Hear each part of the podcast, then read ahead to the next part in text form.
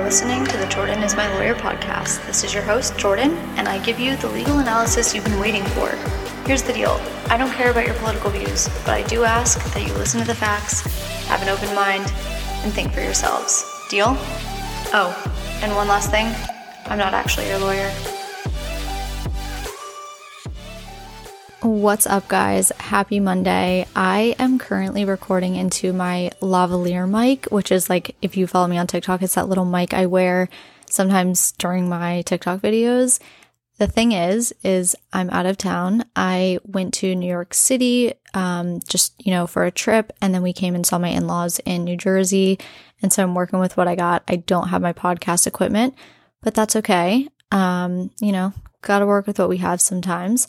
So, with that, we're still going to have a regular episode. It will be a little bit shorter than normal, but we're still going to cover the current events and the law. So, not to worry there. You may just have to deal with some audio quality that's not as great as what you're used to. So, with that, let's get into today's stories. This episode is brought to you by Good Party. With the midterms fast approaching, Good Party is here to help.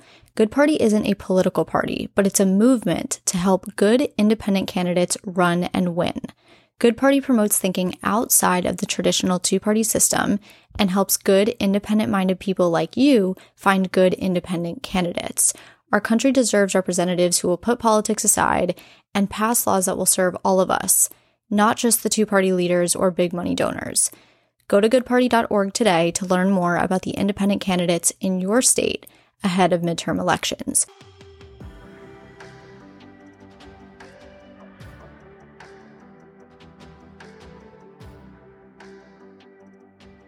So, last week, the CBO, otherwise known as the Congressional Budget Office, released its cost estimate of suspending student loan payments and canceling debt.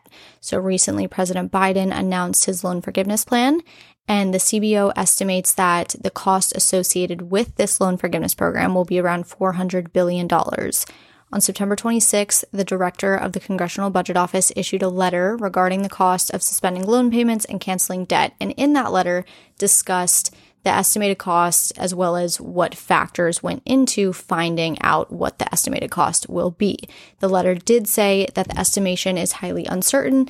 It depends on various things and they the CBO will continue to update us as, you know, more is found out over time. So the letter says that the cost of debt cancellation is essentially the present value of the borrower's projected repayments of student debt before accounting for the cancellation minus the present value of repayments after doing so. And some of the numbers that factored into the CBO's estimation were the following.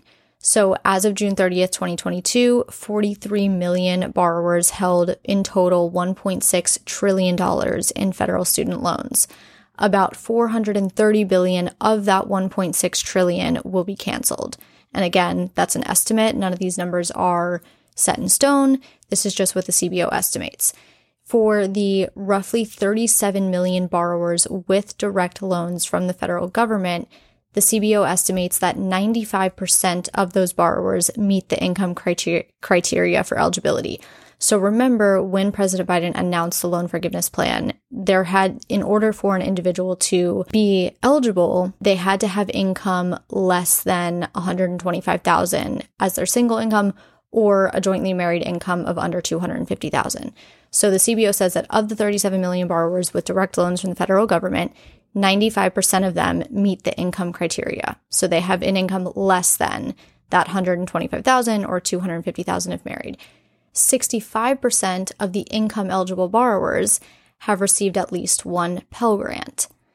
90% of income eligible borrowers will apply for the debt cancellation, and 45% of the income eligible borrowers will have their entire outstanding debt canceled. So that those are some of the factors that went into this calculation. As I said, the CBO says that they will provide updated information in its baseline projections early next year, but as of now they're estimating that this program will cost around 400 billion dollars.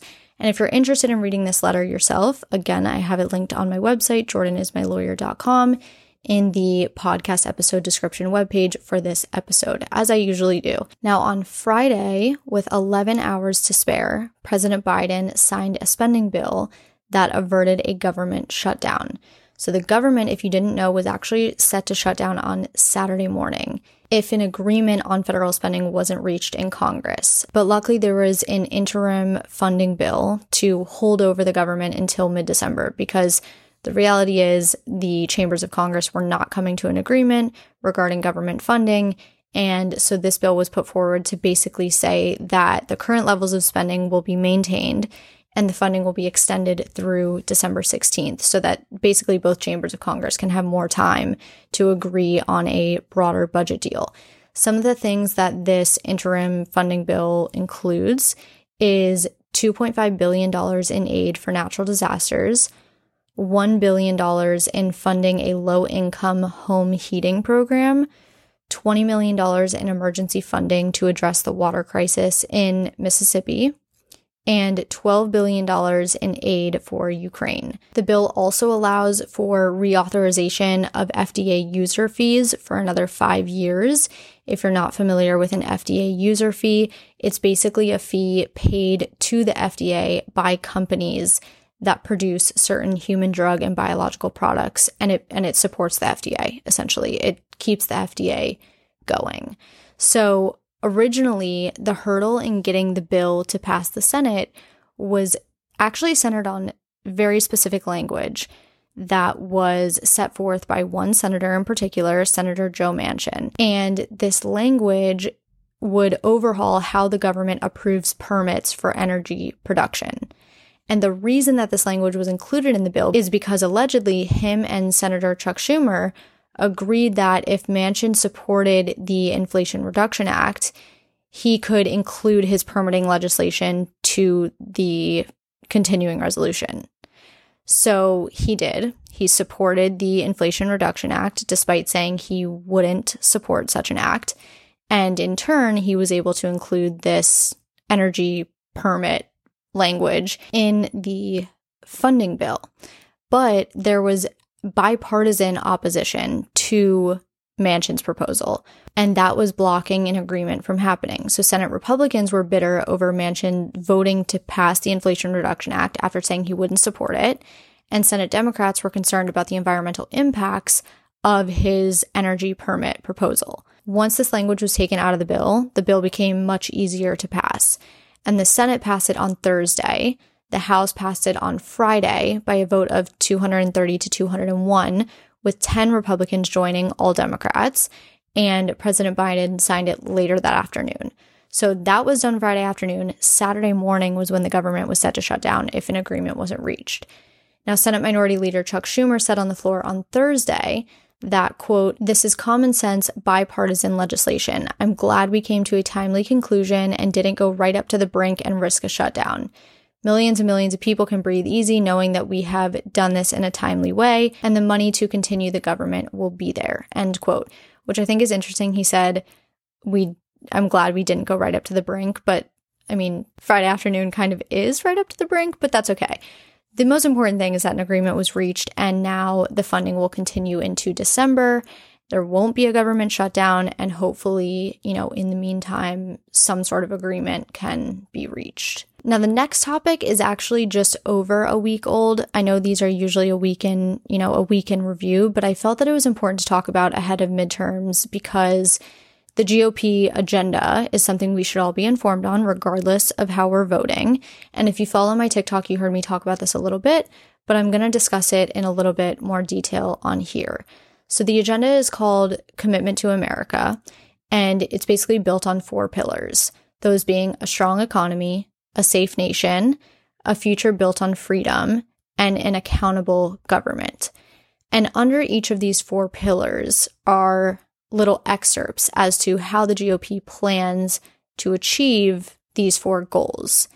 And basically, and again, this will be linked on my website so you can read this for yourself. Um, but in order to build a strong economy, the GOP says it will fight inflation and lower the cost of living, and it plans to do this by curbing wasteful government spending that is raising the price of groceries, gas, cars, and housing, and growing our national debt. It also plans to increase take home pay, create good paying jobs, and bring stability to the economy through pro growth tax and deregulatory policies. The GOP also says it will build a strong economy by making America energy independent and reducing gas prices. And it will do this by maximizing production of reliable, cleaner, American made energy and cutting the permitting process time in half to reduce reliance on foreign countries, prevent rolling blackouts, and lower the cost of gas and utilities. And the final little excerpt under the strong economy pillar is to strengthen the supply chain and end dependence on China. And to do this, the GOP says it will move supply chains away from China, expand US manufacturing, and enhance America's economic competitiveness and cyber resiliency. So then the second pillar is a safe nation. And under that, you have secure the border, combat illegal immigration, reduce crime, protect public safety, and defend America's national security. So, in order to secure the border and combat illegal immigration, the GOP plans to fully fund effective border enforcement strategies, infrastructure, and advanced technology to prevent illegal crossings and trafficking by cartels, and end catch and release loopholes, require legal status to get a job, and eliminate welfare incentives. Now, to reduce crime and protect public safety, the GOP plans to support 200,000 more police officers through recruiting bonuses and oppose all efforts to defund the police, crack down on prosecutors and district attorneys who refuse to prosecute crimes while permanently criminalizing all forms of illicit fentanyl. And lastly, the GOP plans to defend America's national security by supporting our troops, investing in an efficient, effective military, establishing a select committee on China, and exercising peace through strength with our allies to counter increasing global threats. Then, that third pillar is a future built on freedom. And to do that, the GOP says it will make sure every student can succeed and give parents a voice, achieve longer, healthier lives for Americans, and confront big tech and demand fairness. So let's go back to the first excerpt. Make sure every student can succeed and give parents a voice. To do this, they say they will advance the Parents' Bill of Rights, recover lost learning from school closures, and expand parental choice so over a million more students can receive the education their parents know is best.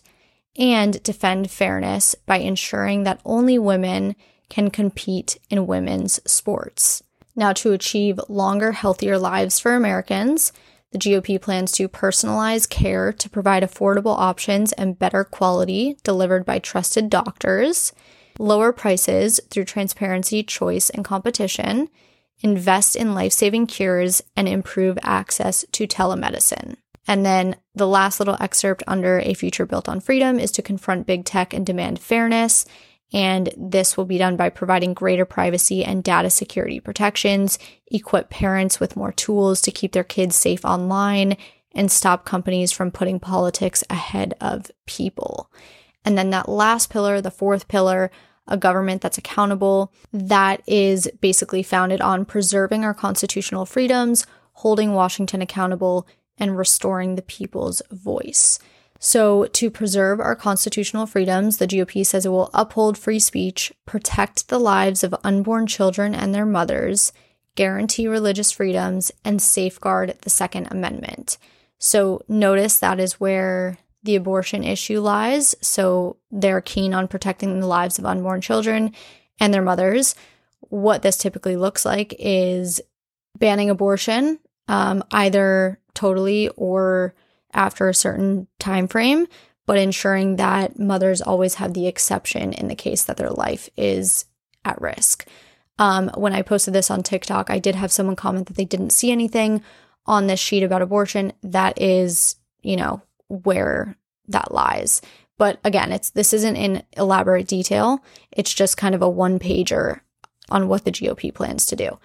So then, still going off of an accountable government, the GOP plans to hold Washington accountable by conducting rigorous oversight to rein in government abuse of power and corruption, provide real transparency, and require the White House to answer for its incompetence at home and abroad, and save and strengthen Social Security and Medicare. And finally, in order to restore the people's voice, the GOP plans to end special treatment for members of Congress by repealing proxy voting, increasing accountability in the election process through voter ID, accurate voter tolls, and observer access. So that is commitment to America in a nutshell. Again, that is the GOP's agenda. And as always, it's just important to be informed no matter which side you stand on. Now, Nancy Pelosi has called the has called commitment to America an extreme MAGA agenda, and President Biden has called it a thin series of policy goals with little to no detail, and he thinks it leaves out important issues like Medicare, Social Security, and the right to choose. You can look at this agenda almost as a guide for what the Republican Party would work towards if they regained the majority after midterms. And again, as I've been saying, it's just really important for everyone to be informed and know what we're voting for or what we're voting against. Obviously, even midterms matter. So if we can, we should all be voting. And the final topic today is in regards to the Electoral Count Reform Act of 2022. It's something that both Democrats and Republicans have seemingly agreed on, and it is headed to the Senate floor for a vote. It just passed the Senate Rules Committee on Tuesday, and it's expected to pass with comfortable margins given verbal support from not only Senator Minority Leader Mitch McConnell, but also other Senate Republicans as well. In short, this bill makes it harder for an election to be overturned, basically. The media portrays this bill as a bill that will prevent another January 6th from happening, but that is just an indirect impact of the bill. So it's not a bill directly aimed at the events of January 6th. Um, I mean, it, did come about because of January 6th, but I just want to clarify like when the media says that this bill prevents another January 6th, that's not its intended role. Its intended role is actually to do much more than just that. So let's talk about what the bill actually does. The bill reforms and modernizes the 1887 Election Count Act to ensure that electoral votes counted by Congress accurately reflect each state's public vote for president. Okay, sounds great. How does it do this though? So there's basically six modifications or reforms that are being made to ensure that this happens. One is that the Electoral Count Act of 2022 will identify each state's governor as responsible for submitting the certificate of ascertainment identifying that state's electors. Now, this change addresses the potential for multiple state officials to send Congress conflicting groups of electors. So it automatically, by default, says this is the, the state's governor's responsibility, no one else's, and the state governor's submission trumps everything else. The only exception is if the state's laws or state's constitution in effect on election day said, says otherwise, you know, says someone other than the governor is responsible for submitting the certificate of ascertainment. But according to this election count reform act, it is the governor's responsibility and no one else's. The second reform that's being made is that this new law would provide for expedited review of certain claims related to a state's certificate identifying its electors, which include a three judge panel with a direct appeal to the Supreme Court. This is purely for efficiency purposes. If there is a claim, it will get handled very quickly. The next change that this law would make, obviously, if this becomes a law, is that it requires Congress to defer to slates of electors submitted by a state's executive. So it basically gives Congress a clear cut answer if and when any confusion arises. Now, the fourth kind of main change that this bill will put into effect is that it clarifies the role of the vice president. So it really affirmatively states that the vice president does not have any power to solely determine, accept, reject, or otherwise adjudicate disputes over electors. That the vice president's role per the Constitution is solely ceremonial. They don't have any right or any power to anything in regards to disputes over electors. Now, the fifth change is that this act would raise the threshold for an objection to electors and it would raise it to at least one fifth of the members of Congress. So currently, only a single member of both chambers is needed to object to an elector or slate of electors. So basically, this change would reduce the likelihood of frivolous objections by ensuring that these objections are broadly supported, right? By one fifth of the members of Congress, both the House and the Senate. And then the last thing that this bill changes is that it strikes a provision of an old 1845 law that could be used by state legislatures to override the popular vote in their states by declaring a failed election. So, as you can see, there's just some changes that are being made to this old, outdated 1887 act that makes it harder to, you know, call an election into question. And again, this has bipartisan support so far. When this bill was voted on in the Senate Rules Committee, the only senator that voted against it was Ted Cruz. He said that it, quote, decreases the ability of Congress to address instances of fraud, end quote. But other than that, there are multiple Republican senators who have voiced their support for it, including Senate Minority Leader um, Mitch McConnell.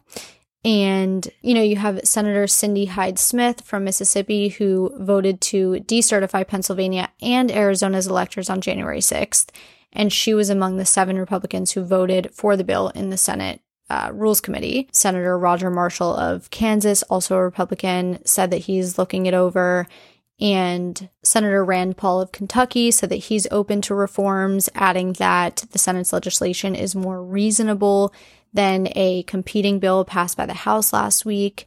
Senator Kevin Cramer of North Dakota, who's also a Republican, said that he's, quote, never been nuts about reform, but added that he's going to look at it really carefully and it's certainly a noble effort and that he thinks the people working on it are really good people who just want to be helpful. So as you can see, there, you know, this this isn't just something that Democrats want. Uh, the Republican senators are also open to it and are considering it. Some have already voiced their support of it. So it is expected to pass the Senate. And then obviously, you know, we'll see what happens from there. But so far, looks like there's bipartisan support. And, you know, I think we can all agree that bipartisan support is nice, rare, but nice these days. So those are the four stories for today. I hope you guys stuck with me. Again, I'm really sorry if my audio quality was off today. I'm just working with what I got. And I just want to give you guys a friendly reminder that if you haven't already, please leave my podcast a review on whichever platform you listen. Obviously, five stars is ideal, but I can only ask for so much from you guys. And um, I really appreciate you. I appreciate you being here. And I will talk to you soon.